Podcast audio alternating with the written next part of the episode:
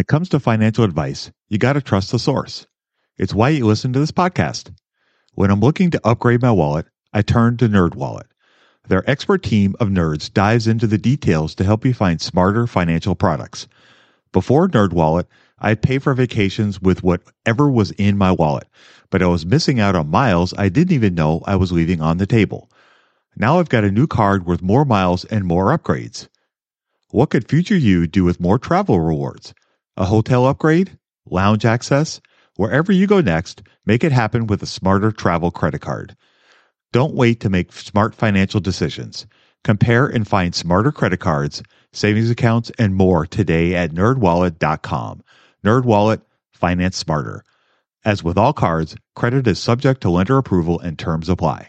I'm Richard Syrett. Join me on Strange Planet for in-depth conversations with the world's top paranormal investigators, alien abductees, Bigfoot trackers, monster hunters, time travelers, alternative archaeologists, remote viewers, and more. As I was on the way to Area 51, I was stopping on the side of the road and just taking measurements. And I found this one spot where time slowed down by a fraction of a second. It's not supposed to do that from the two big categories animal mutilations and human abductions. You have to conclude that genetic material is being harvested. Well, I reached for a rifle and uh, I, I, turned and looked, and it was it was already moving away, and it was descending the bluff. Uh, there's no way any human could have went down it. It was probably a 75 degree angle straight down, almost.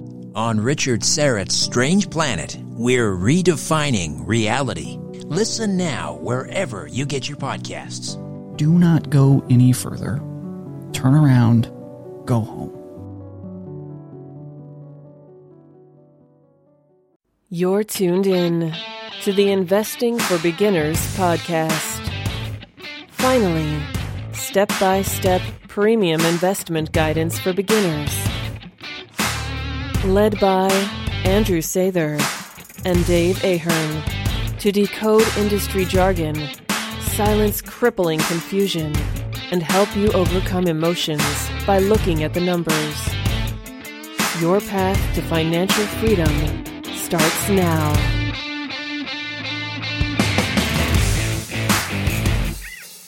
All right, folks. Well, welcome to Investing for Beginners podcast. Tonight, we have a very, very special guest with us, uh, one of my favorite uh, writer, thinkers, investors. His name is Vitaliy Katsenelson and he is the CEO of the IMA firm based out of Colorado. And he has a fantastic blog. It is one of my favorites that really, really has helped me learn and grow so incredible much. It's called The Contrarian Edge. If you do not already subscribe to it, you need to. It's fantastic. So without any further ado, I'm going to go ahead and get started. You don't want to hear me talk. We want to hear Vitaliy talk. So Andrew, why don't you go ahead and ask the first question and we can go ahead and chat a little bit. Yeah, thanks Vitaliy for uh, for joining us, and um, you know I, am also a, a big fan. I'm currently it was actually good timing because um, I'm in the middle of reading your Sideways Markets book. Uh, so happened to be reading that when I reached out to see if you want to do an interview. And you know we're obviously a show that's very focused on beginners, and we we like to talk about value investing and trying to buy stocks, buying low, selling high. So when you think, you know, how do you think about value investing? Because that's one of the things that you like to talk about. You're a value investor. You like to think about investing. So, do you approach the actual topic of value investing differently? Do you see it as like a numbers game? Do you see it as maybe a mixture of both? How how would you go about uh, approaching the the idea and the topic of value investing? Well, first of all, David Andrew, thank you very much for having me. Uh, I'm looking forward to this. Um, all right. So uh, I think value investing is uh, usually misunderstood. And let me explain you why. So the Ben Graham wrote the Bible of value investing, you know, the, the intelligent investor. And uh, when people, most people read this book, they get uh, what they get out of this. They get this recipe, and the recipe is basically this: buy cheap stocks. And uh, and I think they get the wrong message out of this. Though the recipe is part of the book, the bigger message of the book is really it's a it's a value investment philosophy, something I go through in my six commandments. Uh, but basically, it's value investing is a philosophy where you say, um, and let me just go through a few of those six commandments. stocks are not pieces of paper; they're businesses. So you would analyze a business, you will analyze a stock the same way you would analyze a business. Risk is not really the volatility of the stock market, but a permanent loss of capital when the stock price declines and never comes back. The uh, you the Mr. Market is there to serve you, not the other way around. So this is the, just three commandments out of six, and I implore your uh, readers actually and listeners, I'm sorry, go to the intelligent invest. I'm sorry, investor.fm and actually where they can listen to the all six commandments, you know, which is the basic excerpt from a chapter of the book I'm working on. But anyway, so the, so the, but that's the point number one about investing. So that's the, it's, you know, investing, uh, uh, value investing is a philosophy and not just a recipe of buying kind of stocks that trade at 10 times earnings or less because other if that's if that's all it was then you can just have a computer do value investing. And, in, it's not even a good computer because all you have to do is count to 10 right? If it's a p less than 10 and buy it. You know so you don't you, ha- you don't have to be that smart. And um also the um another part to value investing is that the it's a kind of the ben graham's recipe kind of you know just buy statistically cheap stocks is very one dimensional because it only focuses on kind of on um on price but you also have two other dimensions, which is basically quality and growth, right? Quality is a very important dimension because if you have a high quality company that basically, that has a you know, strong competitive advantage, that basically guarantees you that the cash flows in the future will be there, which is, that's, so that's very important.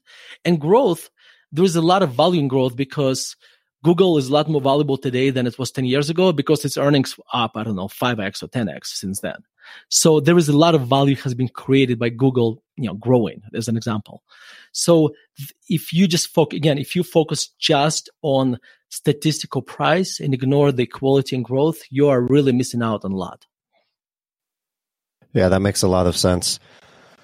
So I guess when investors try to look at how a stock price kind of moves and, and how they're trying to pick these sort of investments, what are some you know, do you see any some uh, really key kind of uh, big things that they can do? You know, obviously, um, you're a fund manager. You you spend all day uh, looking at stocks, analyzing stocks.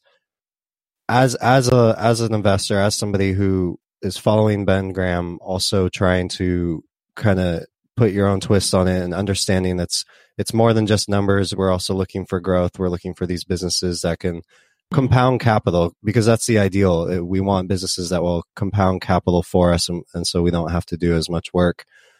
Um, are there like big picture ideas of of what we can do to kind of put all the odds in our favor, um, and, and give us uh, the best chances for higher investor returns?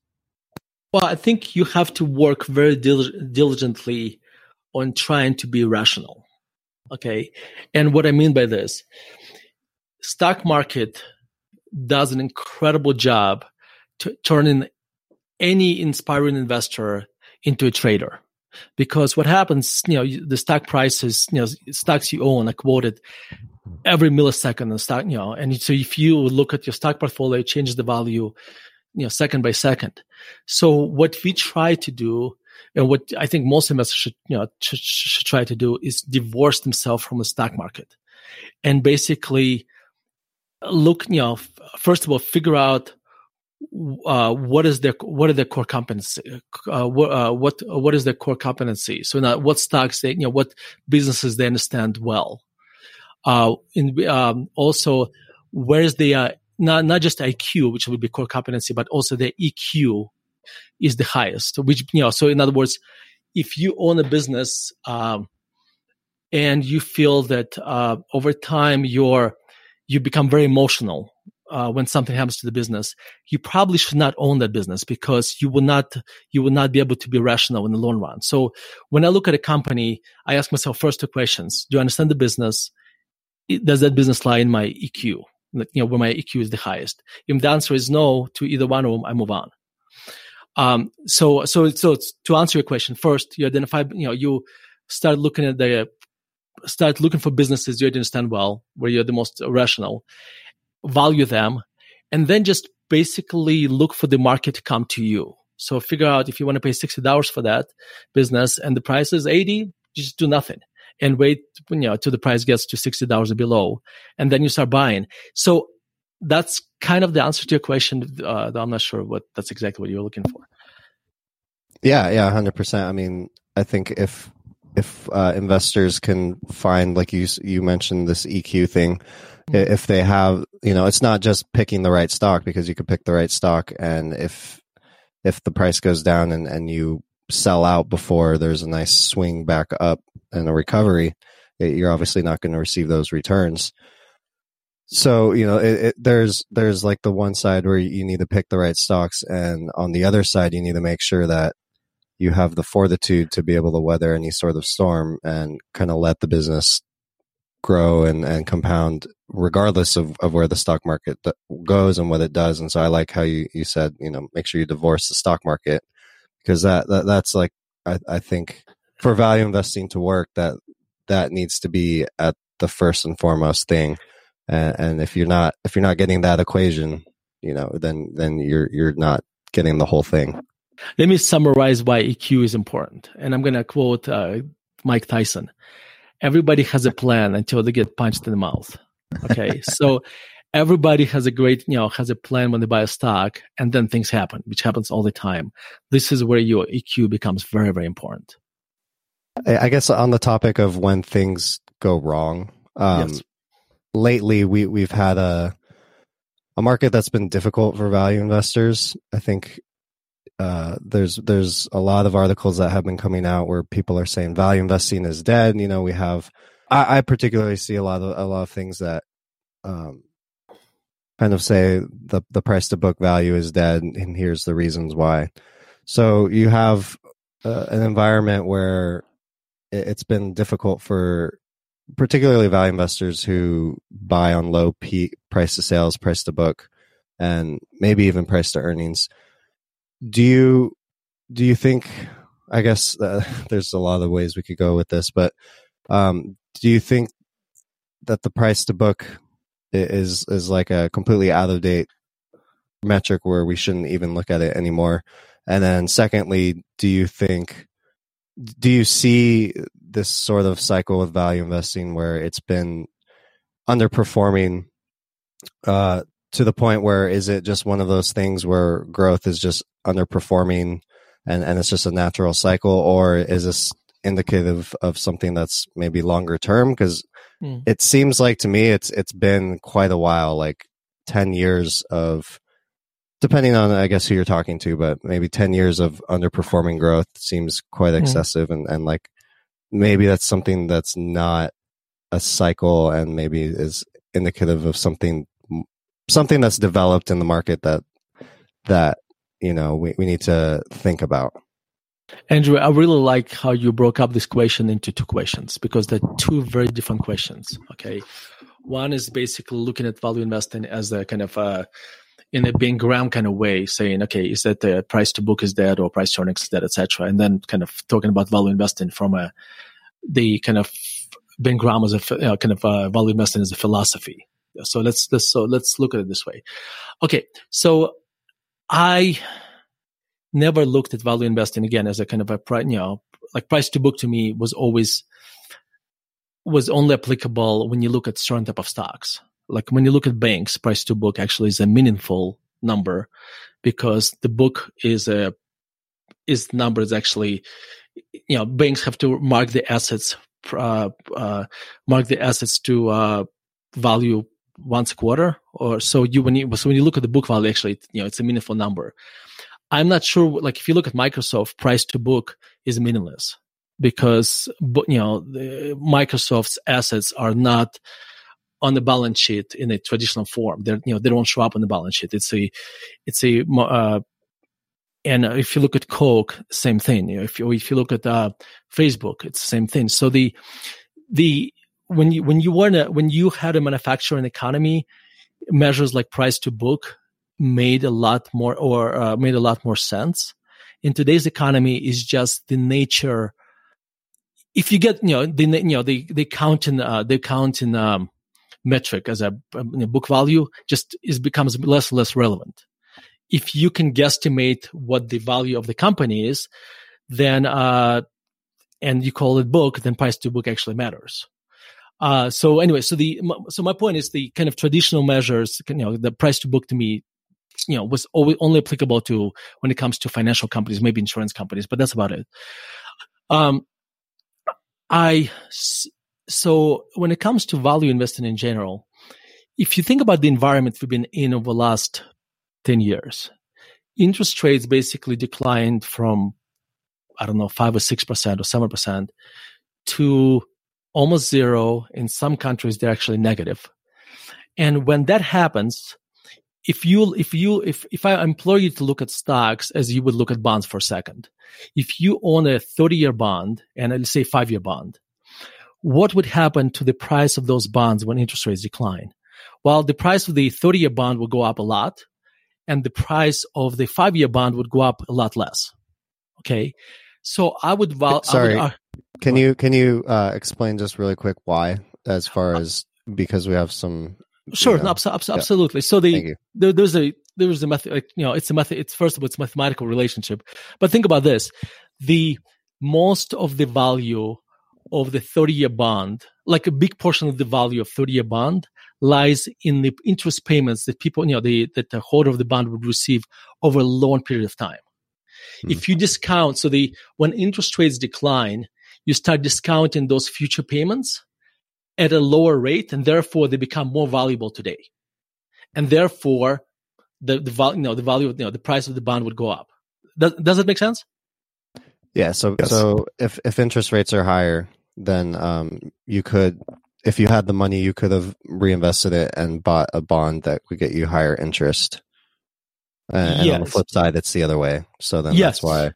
Uh, Yeah, but no, but that's true for, both five year bond and three year bond. The point is this: if I get let's let's let's just uh, make it even simpler than that. Let's say I'm going to give you um, hundred dollars thirty years from now, or I give you hundred dollars five years from now. Yes. If uh, small, it just uh, uh, if interest rates go from seven percent to five percent, the impact on that that hundred dollars that you, you know, I'm going to give you 30 years from now is going to be much greater, right? Because that that impact is magnified by time. Okay, so and that and that's and that, that is the key. So the longer, so the you know the longer duration of the bond, you know the you know the longer the maturity, the greater impact change in interest rates has on the price. That's that's almost like the that's the axiom of you can say bond investing, but actually almost valuing any asset. Okay. So the reason, the reason it's important that because the same applies to stocks. If you, and I hate to use this kind of, uh, these divisions, but we have to, and I guess in this case. So when you have growth stocks versus value stocks, growth stocks means basically companies that earnings are growing at a very fast pace.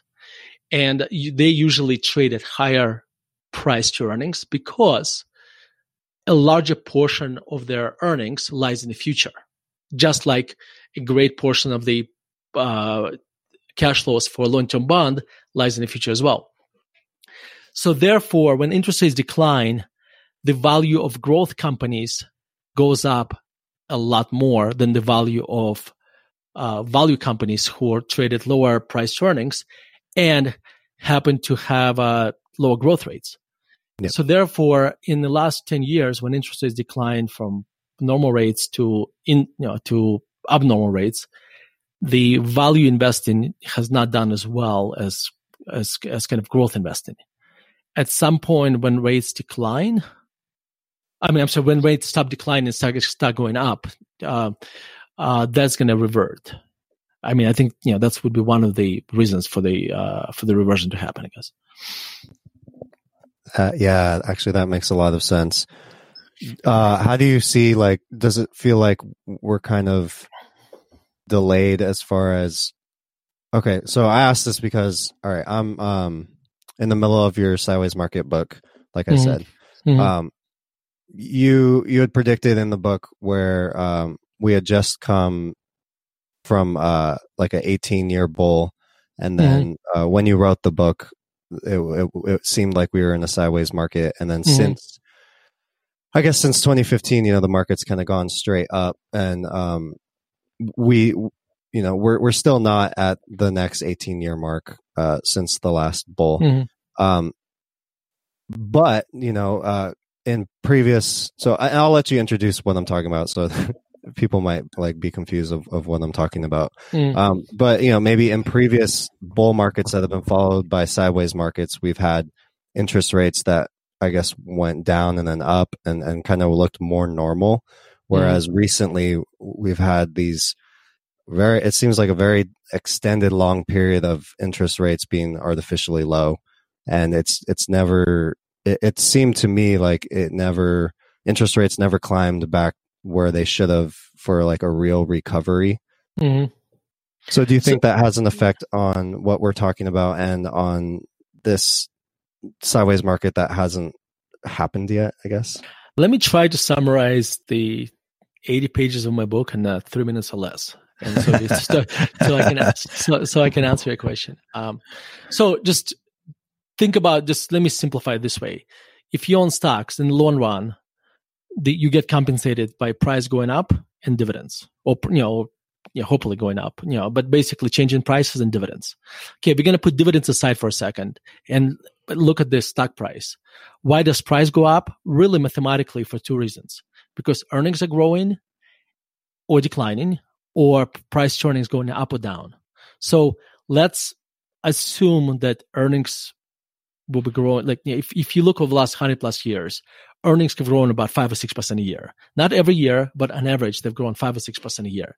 So let's keep that as a constant. So let's, you know, let's, you know, ignore that for a second.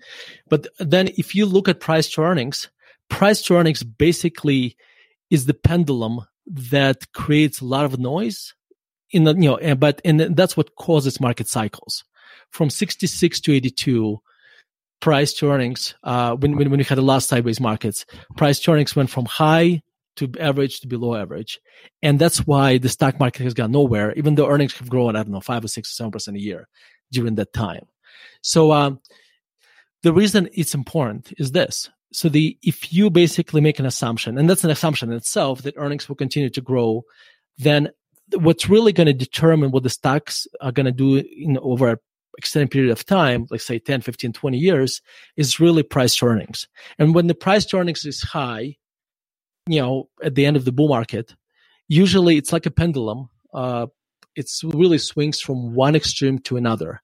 And that, and so, and, uh, so, when I wrote the book, price to earnings was very high. And I forget the numbers now, but let's say in, uh, in 1999, I think the price to earnings of the was, uh, I forget, let's say 30 times earnings or something.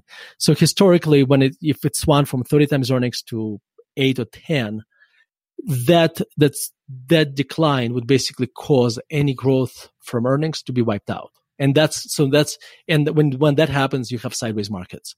So when I was writing the book, I was basically saying their, you know, valuations are high, which they were. And, uh, the price to earnings likely what it's going to do, what it did in the past, is going to go from high to average to below average. Except what I was wrong about is that the interest rates went from normal level to negative interest rates in many countries. And that has kind of, I don't think it's changed the sideways markets dynamics. It's kind of paused them, you know, and, uh, so since then, people were kind of forced into buying stocks because if they in the if like you basically if you had a saver who used to own corporate bonds or yes government bonds and that's how they basic that that was their income. Uh now they're forced into buying cokes and kimberly clarks and Krafts Heinz because they're you know instead of you know they, they they're looking at those stocks to get dividends. I mean you know for, uh, they're buying them from dividends. And that kind of and that's changed the and that's kind of uh, interrupted my kind of sideways markets thesis for a while. Uh, but I would still write the same book if I was if I was sitting today. Like if if I assuming I did not know what interest that interest rates you know will go to zero and, and negative in many countries, I would still write the same book today. Uh, and I think the overall the framework of the book is still accurate. Budgeting was always a challenge for me. I struggled to find the best way to keep track of all of my money. Not to mention all the time tracking down receipts, cataloging expenses, and trying to figure out what went wrong with my air quote system until Monarch Money. Monarch Money allowed me to easily see what is going on with my finances, helping me get a better handle on my spending, budgets, and more. It's my go to app every day, more so than my bank, because I can quickly see where I am with my budgets and spending, allowing me to invest more and spend time on the things that I want to do. It's my GPS for money. Monarch is the top rated all in one personal finance app. It gives you a comprehensive view of all of your accounts, investments, transactions, and more. Create custom budgets, set goals, and collaborate with your partner. And now get an extended 30-day free trial when you go to monarchmoney.com slash beginners. Unlike other personal finance apps, Monarch's simple, intuitive design makes it so easy to set up, customize, and use. Monarch has built-in features to collaborate with your partner, family, or financial advisor. Invite them to your account at no extra cost, and they'll get their own login info and a joint view of all of your finances. Monarch is the most customizable budgeting app. Change the layout of your dashboard, toggle between light and dark mode, create custom budgets and notifications, set up automatic rules for transactions and notifications, and more. In fact, Monarch Money is one of the first to bring you direct Apple Card, Apple Cash, and savings syncing with the latest iOS 17.4 update. Now you can sync your wallet directly for seamless budgeting. After trying out Monarch for myself, I understand why it's a top rated personal finance app. And right now, get an extended 30 day free trial when you go to monarchmoney.com slash beginners. That's M O N A R C H M O N E Y dot com slash beginners for your extended 30 day free trial. Let's be honest here. Your sex life is important. It helps us feel more confident and boosts our happiness. But sometimes we struggle to perform, our life gets in the way. This is where Hims can help.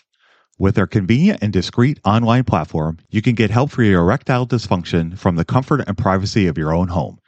No more waiting rooms, no more awkward conversations, just a simple, direct path to treatment that works around your life, not interrupts it. Invest in your health today. HIMS is changing men's healthcare by providing access to affordable sexual health treatments from the comfort of your couch. HIMS provides access to doctor trusted ED treatment options such as chewable hard mints, brand name treatments like Viagra, or generic alternatives for up to 95% cheaper. The process is simple and 100% online, no uncomfortable doctor visits. Answer a series of questions on their site, and a medical provider will determine the right treatment option. If prescribed, your medication ships to you free, no insurance is needed. If ED is getting you down, it's time you join the hundreds of thousands of trusted HIMS subscribers and get treated. Start your free online visit today at hims.com slash investing. That's H-I-M-S dot com slash investing for your personalized ED treatment options. hims.com slash investing.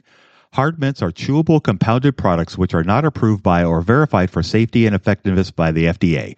Prescriptions require an online consultation with a healthcare provider who will determine if appropriate. Restrictions apply. See website for details and important safety information. Subscription required.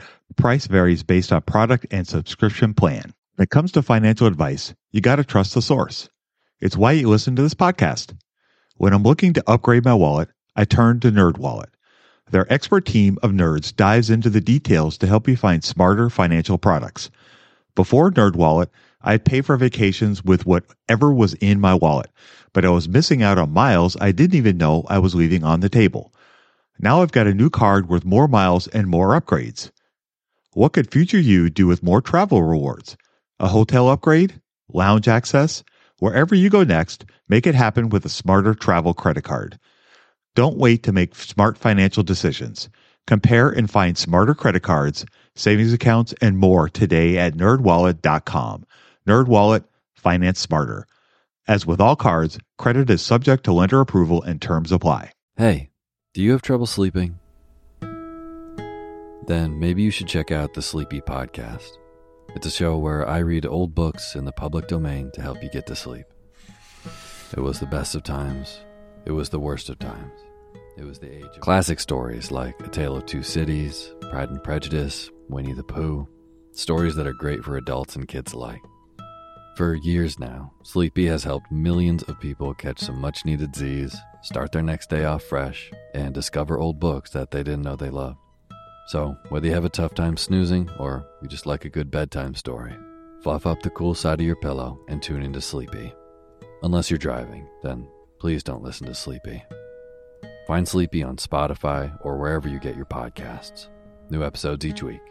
Sweet dreams.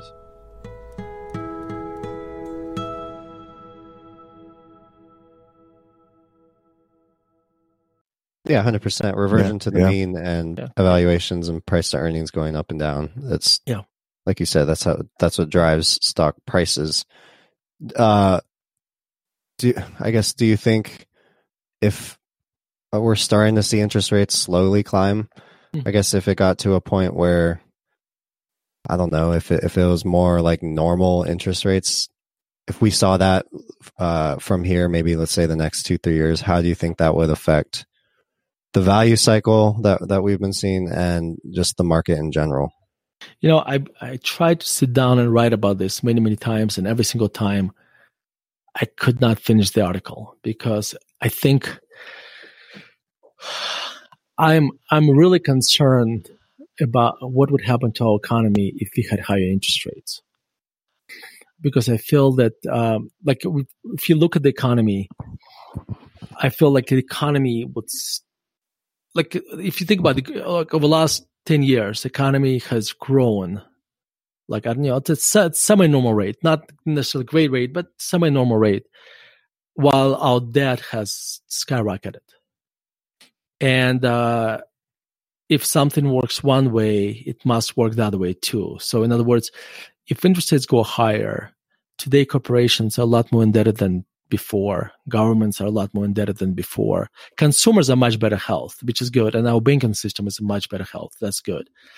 But if you bought a car, you know, and you you know you you got four percent financing, and suddenly you going to buy a car and they finance in six or seven percent, which is like would be normal. Like in the 1990s, that would be a normal number. Um, then suddenly the, that car becomes 20 or 30 percent more expensive, and you say, well, maybe I should not be buying forty five thousand dollar car and should be buying thirty five thousand dollar car. And that has a huge impact on profitability of car makers. And this is just a- as an example. Now think about this. You know, what would higher interest rates do to prices of housing? You know, how, Mhm. you know, house prices, etc. Mhm. And um, and also think about what high interest rates would do to U.S. government, whose debt has basically doubled over the last ten years, but interest payments are still the same as a dollar amount, at the same level they were ten years ago. So I am really concerned what would high interest rates would do to the health of the economy. And I, and I, so right now I just sound paranoid and, but maybe, maybe you should, maybe, maybe I should be paranoid about this, you know, um, and, uh, over, over the last 10 years, the more, um, the more, um, the more vigilant you were and the more kind of, the more you knew about the economy, you know, c- how kind of how economy works, the less money you made. So, uh, but anyway, so, uh, so it kind of like over the last 10 years, ignorance was a bliss. You know, the less you knew, the, you know, the more money you made. So, yeah. Um, I'm not sure I'm answering your question again, but this is kind of, this is what I think about high interest rates. It really worries me. Um, and, uh, you know, and also when, I- when, when I say this, people say, well, then, you know, then we can't afford, because we can't afford higher interest rates. Therefore, the Federal Reserve would not allow higher interest rates to happen. On which my answer is that assumes that you know central banks can actually control interest rates in the long run. Like the you know, central banks may have a have a much greater control of uh, short-term interest rates, but at the end of the day, the markets will set long-term interest rates. They can try to fight. You know, the central banks will try to fight it, but at the end of the day, if you think if you think inflation is going to be high, you are not going to be buying long-term bonds. You know, it's just you know people would just make rational decisions and say, I'm, I don't want to buy bonds that pay me three percent if I think inter- you know inflation is going to be six, Yes. and therefore you know. So I think at the end of the day, you know, the kind of uh, the greed or self-interest will actually that's what will be setting the interest rates for you know lo- long-term rates. Uh, so anyway, yeah. I guess on that cheery note. No. Oh, so I, yeah, how would you position, or how are you positioning this your portfolio then? Um, are you just sticking a head in the sand, or are you picking stocks differently? What are you doing? we are we've been incredibly conservative and incredibly defensive and we've been emphasizing emphasizing quality and for us quality basically and i'm just being extremely i'm generalizing means company has a it's a great business it's a great balance sheet and great management. And great balance sheet becomes even more important in the context of the discussion you just you and I just had.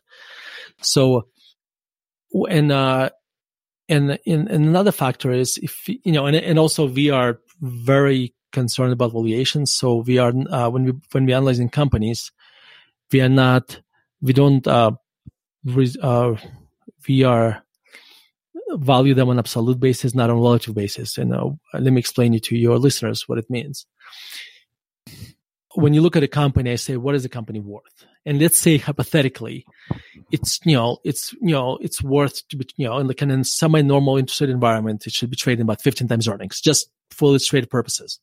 Okay, um, but then so that you know, and so if you know if it's a, if it's fair value is 15 times earnings, I want to buy it. I don't know. Let's say 10 times earnings. Okay, hypothetically. Okay, that's absolute valuation analysis. Okay, relative valuation analysis would be you don't look at what you know. You basically say, okay, where is the company's price to earnings has been historically, and you say, okay, well, or you look at the competitors and say, well, competitors, you know, used to trade at uh, 26 times earnings or maybe it's still trading 26 times earnings. And this company is trading today at 18 to 20. So based to its past or its relative, you know, or relative standing to competitors, it's cheap. We don't do that because we, you know, the, you know, valuation of last five years may not necessarily what you know what the valuations we're going to see over the next five years. So we look at what the company's uh, valuation absolute basis. That's uh, that's that's another point. And third point if I can find enough companies that meet my quality criteria and create my and and, and basically and meet my evaluation criteria, we're gonna have cash. And uh, today our accounts have a lot of cash. Our uh, uh, new accounts today would be yes maybe only uh, uh, 35 40% invested and so they would kind of have 60 65% invested in uh you know six months treasuries you know uh, so that's how we position today uh you know our accounts do you do you think um, the average investor should try to?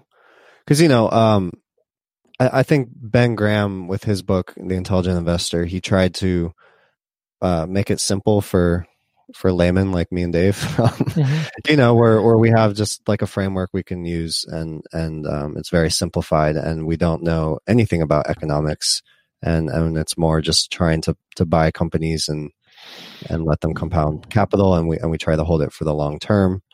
Um, do you think uh, the average investor should think about a cash position as well? Maybe take that circle of competence, define it, and then also if if you can't find enough stocks to fit that criteria to have them hold cash, or do you think they should be in indexing, or should they do something completely different? What are your thoughts on that? I'm very conflicted on uh, on this question, and let me let me give you where I'm coming from. So on one side, I think individual investors have an advantage to some degree versus people like me because, or not necessarily like me, but like against professionals because a professional, you know, professionals have to serve the clients. And a lot of times you have clients who are, who may have a different time horizons than, uh, you as investor should have. So, and a lot of times you, um, like, I'll give an example. So in, uh, in 1999, if you were looking for the uh, interest of your clients, you probably would be extremely conservative and you would be buying, and you would own at the time value stocks, right? Stocks mm-hmm. that traded eight or 10 times earnings and happen to be high quality companies that were cheap and you would not own dot coms. Okay. But as a, as a professional, you had a career risk because dot coms were going up and value stocks weren't. And so a lot of value investors, uh, value investing firms went out of business because their clients took them, you know, took the money and invested, you know, and invested with into, you know, uh, high flying dot coms. So you, as a, as a professional investor, you always have a career risk.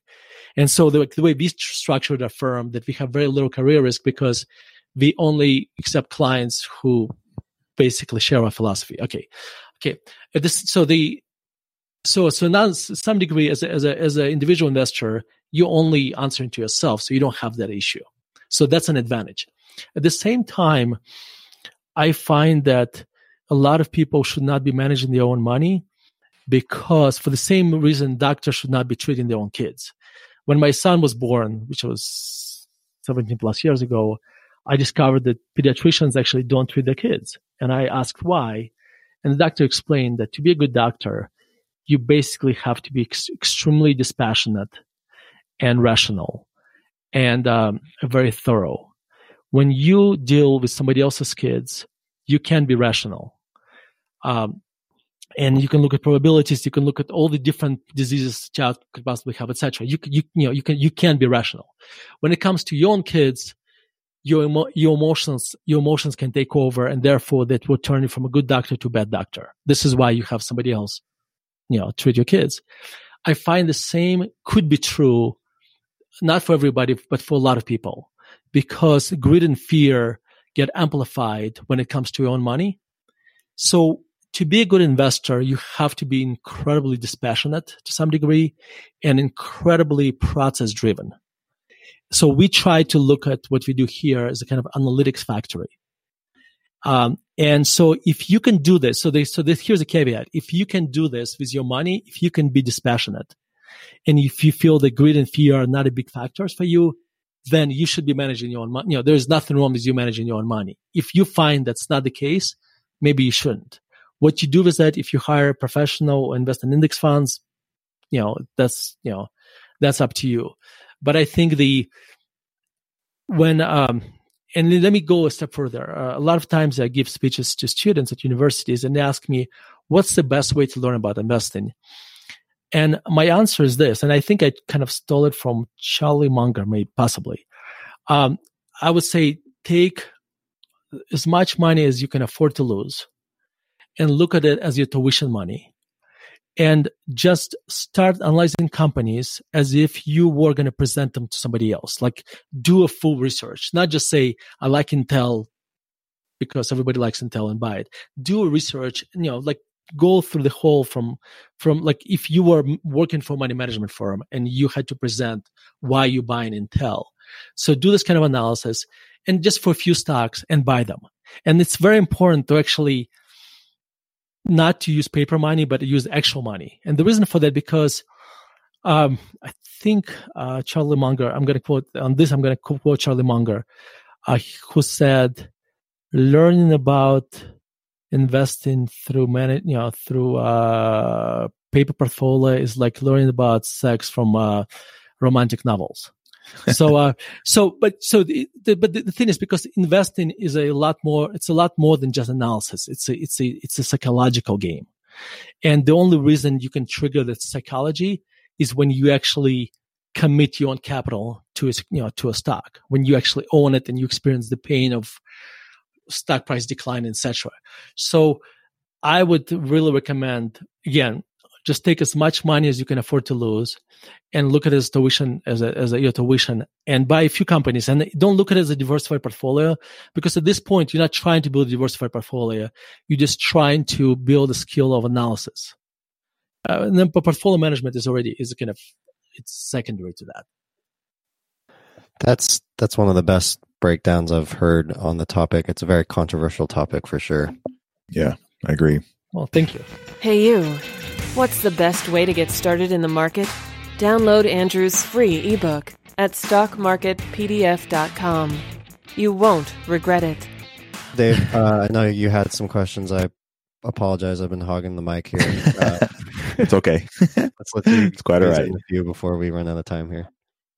Yeah, I got a couple things I want to throw at you, Vitaliy. Um, so uh, since you started investing, have your thoughts on investing uh, evolved? Have they kind of changed from when you first really started to embrace this idea and, and to where you are today? Yeah, so I think I kind of when I started investing, I was a lot more kind of a one-dimensional, kind of Ben Ben Graham recipe investor.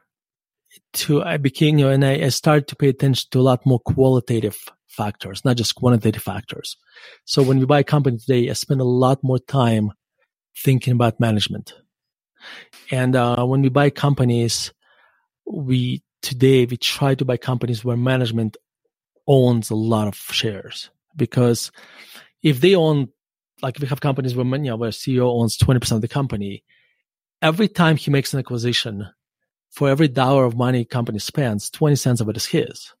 So therefore, he, he cares a lot more about that acquisition working out than I would because for me it's a three or five or seven percent position. For him, it's a ninety five percent of his net worth. So uh, eh, over over time, I evolved into being kind of more quantitative to become a lot more qualitative. So I I appreciate the um, kind of the little innuendos and the kind of the qualitative factors a lot more. And um, also, so the investing kind of went from being a, more of a science to a lot more of an art form. And I kind of, and I try to, and over the last couple of years, I've been working on my new book, which may take me five or 10 years to write. I have no idea how long it's going to take. Um, you know, then, uh, I become a, more, a lot more, like it's taken me a lot more into the, how do you become a lot more, even more multidimensional than that? So, uh, yeah, that, that makes a lot of sense. A, a, little bit like what Warren Buffett has gone through with the influence from Charlie Munger, I guess. That's exactly right. No, that's exactly the analogy I would make. Yes. So the yeah. Charlie Munger, and I think I wrote about this at some point. Charlie Munger turned Warren Buffett from kind of uh, Ben Graham, uh, kind of rest, you know, kind of cooking recipe, buy stocks at six times earnings or 0.8 times book value to a multi-dimensional investor absolutely. Mm-hmm. yes. Yeah. and uh, so the so the let me let me take it a step further. So the uh, ben graham and again I'm, i don't want to diminish ben graham because the philosophy the value investing philosophy that he introduced in the intelligent investor is the foundation of everything we do. So this is i'm not trying to diminish what his contribution quite the opposite. I'm just saying if the only thing you get out of intelligent investor that kind of one dimensional recipe you're shortchanging yourself. But uh, but my, my, point is this: Ben Graham would never buy Coke in the '80s because it did never look statistically cheap.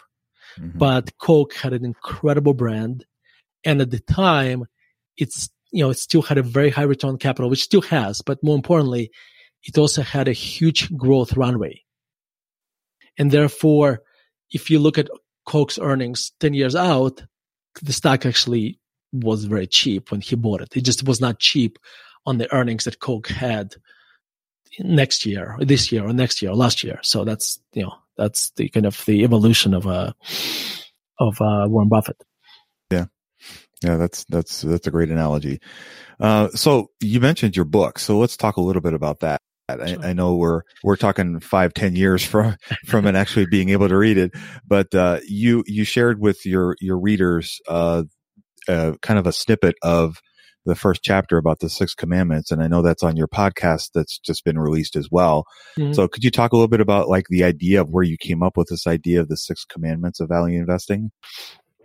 Yeah so the it came actually originally uh, i came out as a speech. I gave a speech at the GuruFocus conference and a conference organizer asked me to kind of talk about our approach and the whole purpose about the speech was saying, okay, this is the six commandments. And like, like I was speaking to other value investors. So nothing there was supposed to be shocking about value. You know, it's like me trying to, you know, explain alphabet to English majors. You know, so I, so there was nothing shocking about the six commandments. Everybody in the room knew what they were. But I think my goal there was, okay, so we all know what they are, but how do you actually embed them into, how do we actually embed them in our investment process?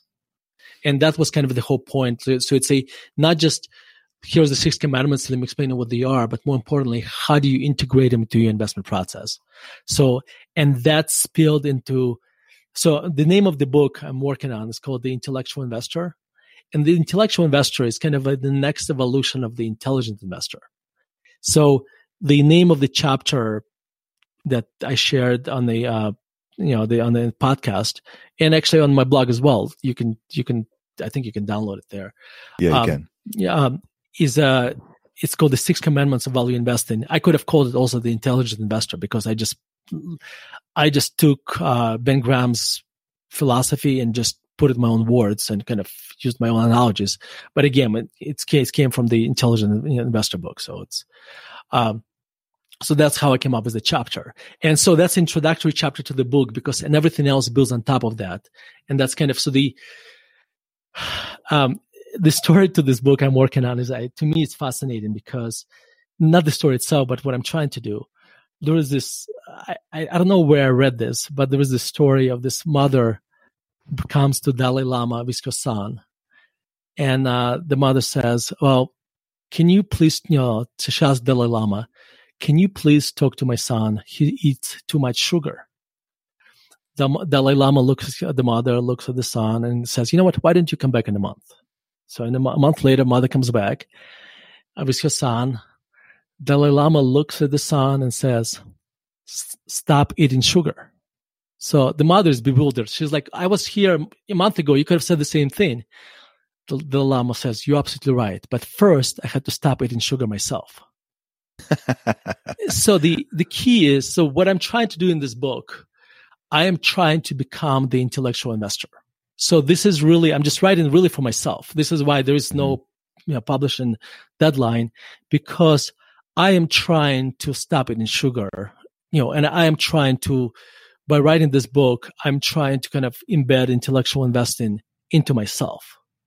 And so this is why to me, I get up every morning at, I don't know, four or five o'clock and write for two hours.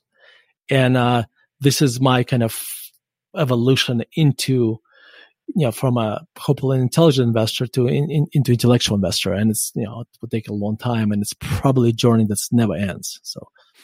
Oh, that's that's interesting. I, I, I like the way you're approaching that too. Is it's more about forming your own ideas and how you're going to, in essence, you know, change yourself and educate yourself, just like you would if you were trying to change your diet or you know change an exercise routine or something like that. I think that's really fascinating.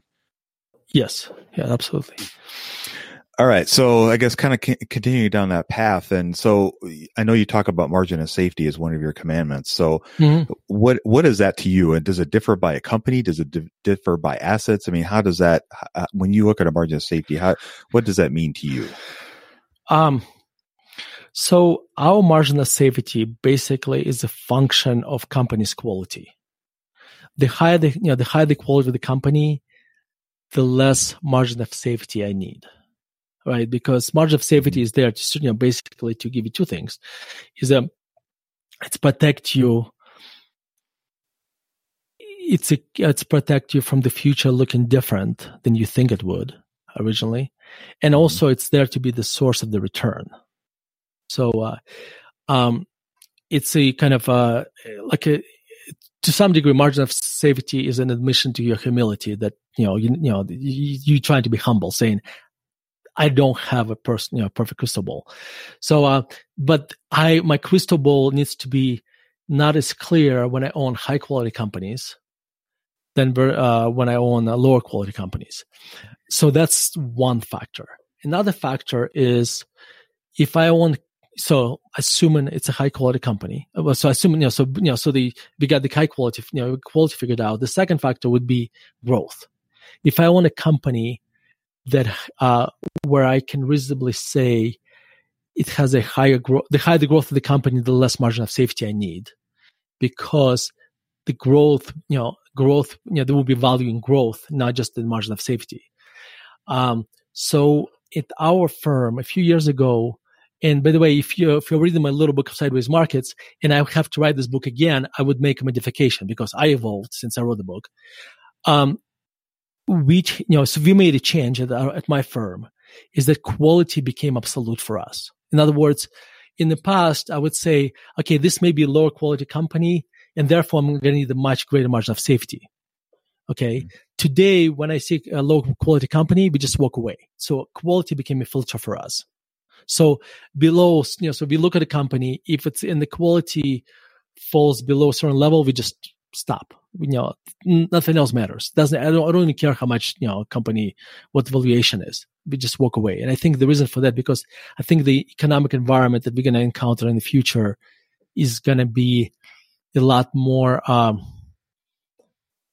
uh, I'm looking for a kind of very drastic word, but a lot, a lot less forgiving to lower quality companies. How, how about that? Mm-hmm.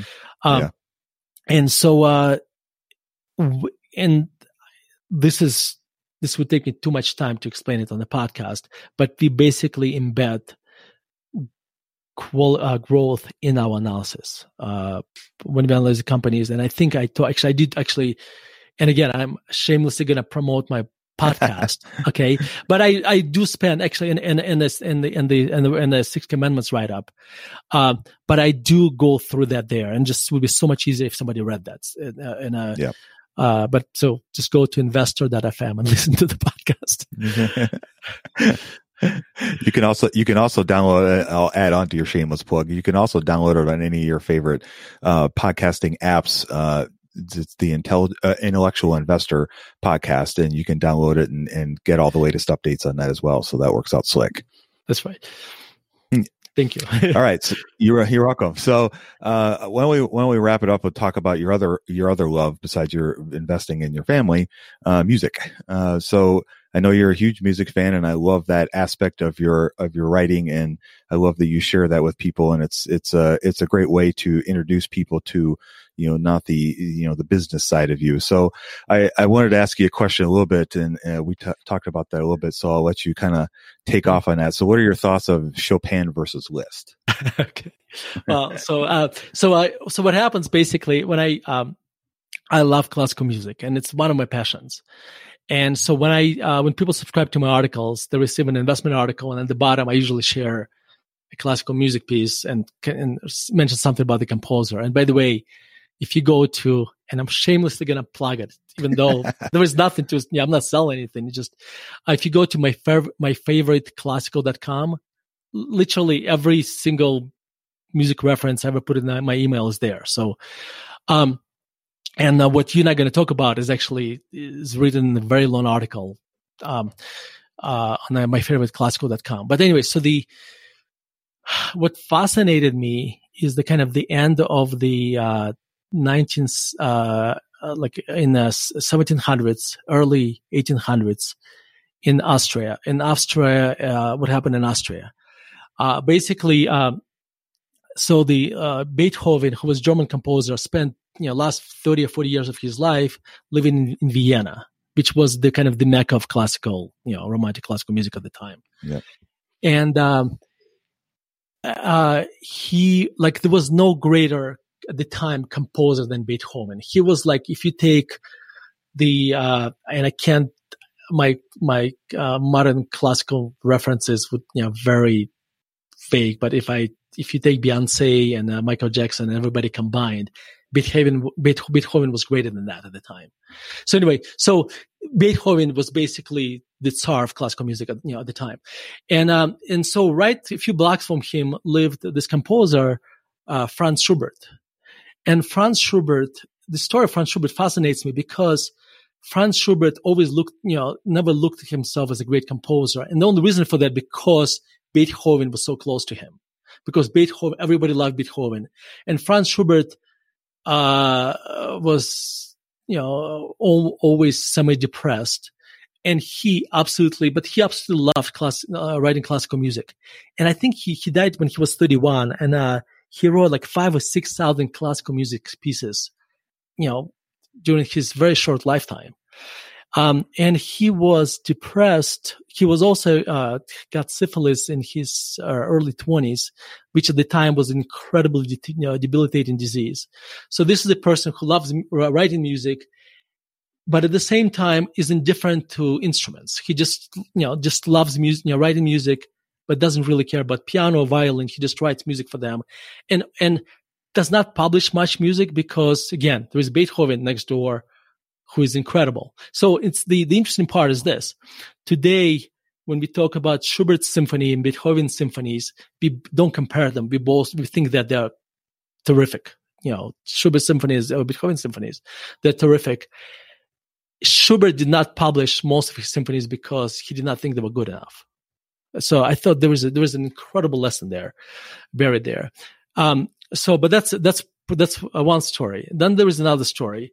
Um, about 10 uh, there is also uh, there is also another composer franz liszt who was uh, was actually hungarian and uh, franz liszt you know even though today we think of him as a composer at the time you know during his life he was actually famous for being an incredible pianist he basically transformed piano to the modern instrument we know today and the reason it's important because he lived uh, in a you know, he became famous already after, you know, Beethoven's death, etc. And he was, if you take Michael Jackson and Frank Sinatra, he was more popular than those two at the time. He would, uh, travel around Europe and give two or three performances a day, you know, and because he played so much, and practiced so much, he became absolutely incredible. And he turned, um, his performances became shows. People, you know, so the, he, he was the first performer who actually had fans who would, you know, who would basically, women would basically throw themselves at him, you know, this kind of stuff. And again, we are talking about, you know, we are talking about, uh, we are talking about classical music here.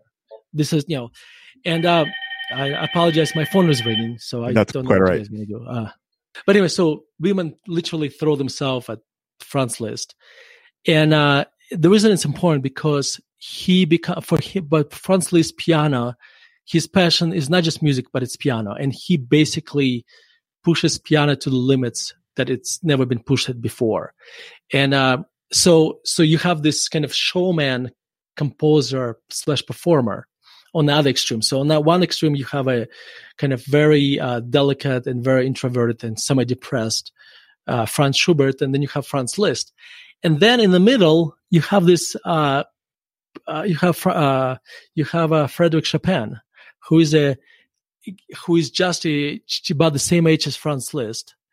And lives in a, uh you know, leaves Poland and moves to France, where Franz Liszt is incredibly, incredibly popular. On the one side, if you listen to Chopin's music, it's extremely melodic and extremely um, melancholic, like Schubert's music.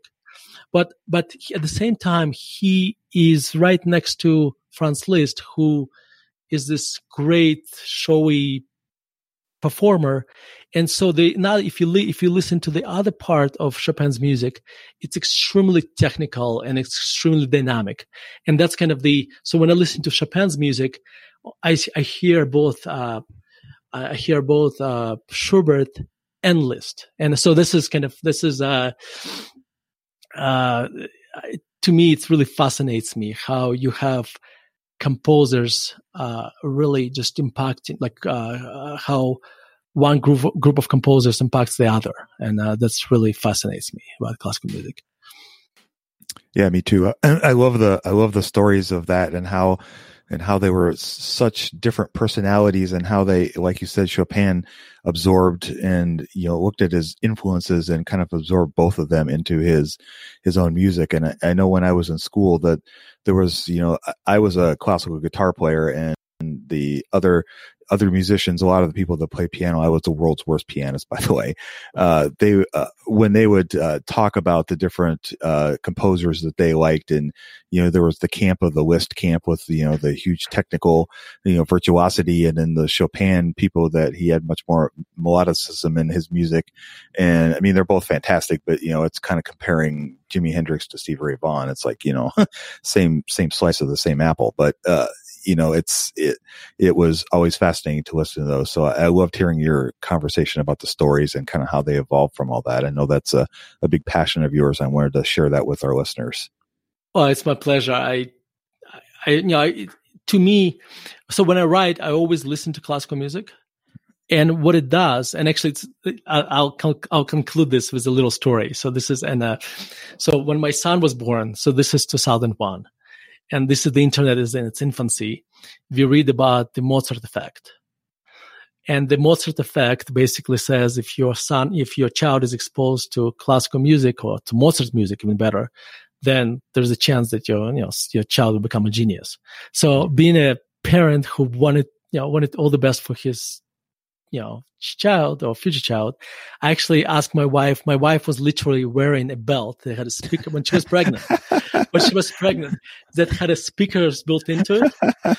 And she, and and this was before ipads right? So she and she was carrying a little cd player attached to it. So so but but here's the interesting part. So i and you know i and i again this is early into internet so therefore i couldn't really read the original study so actually, so my, and also when my son was growing up, we listened to lots of Mozart. Um, so the here's the, the here's the punchline of the study. when they did, when they actually did the study, the uh, the uh, the creator of the study loved Mozart, and that's why they used Mozart to uh, uh to conduct the study. but what they found is actually they could have been living, listening to ACDC or Kiss for that matter. So they, they, it's really did not matter what music you listen to. What they found is this: you have a left brain and right brain, and when you listen to music, the music basically uh, forces left and right brain to work together. So it's basically, you know, and so when you, while you listen to music, you are becoming, you know, it actually, it does induce creativity while you listen to music, but the, uh, the, but the, uh, in reality, it kind of wears out very quickly. Mm-hmm. Um, so, uh, so listen to, uh, so listen to music, uh, while, uh, I write is actually hopefully helps my creativity. Plus I enjoy it, but I also very, you know, but I could be listening to it, you know, it doesn't have to be Chopin or Liszt you know, it, if if right. if if ACDC or Kiss, whatever that, you know, my references run out very quickly. Uh, uh, if that helps your creativity, just be it. So it doesn't really matter what you listen. No, that's that's that's a great story. It's very interesting. Truth be told, I kind of did the same thing with my daughter, but I didn't do Mozart. I did uh, I did Stevie Ray Vaughan and Jimi Hendrix. But hey, you know, each yeah. your own. yes, that's right. So uh, time will tell whether she turns out to be a guitar player or not. We'll see. All right, folks. Well, that is going to wrap up our conversation with Vitaliy for tonight. And I have to say that that was absolutely fantastic. That was so much fun and he is so brilliant and he has such a great way of explaining all of his ideas and his thoughts. And for the two or three of you out there that do not already subscribe to his many outlets for explaining his thoughts and ideas about value investing i urge you to look them up invest in, invest in them download them. It's all free resources. So this is free free money for you. And he has a wealth of knowledge that he can share with you. And it's not just about investing it's also about life. And he's a brilliant man. He's very well thought. And i really really enjoy his stuff. I can't, I can't, I can't emphasize enough how much I really enjoy his writing. So without any further ado, I'm going to go ahead and sign us off. You guys have a great, great week. Invest with a margin of safety, emphasis on the safety, and we'll talk to y'all next week. We hope you enjoyed this content. Seven Steps to Understanding the Stock Market shows you precisely how to break down the numbers in an engaging and readable way with real life examples. Get access today at stockmarketpdf.com. Until next time, have a prosperous day. The information contained is for general information and educational purposes only. It is not intended for a substitute for legal, commercial, and or financial advice from a licensed professional. Review our full disclaimer at einvestingforbeginners.com.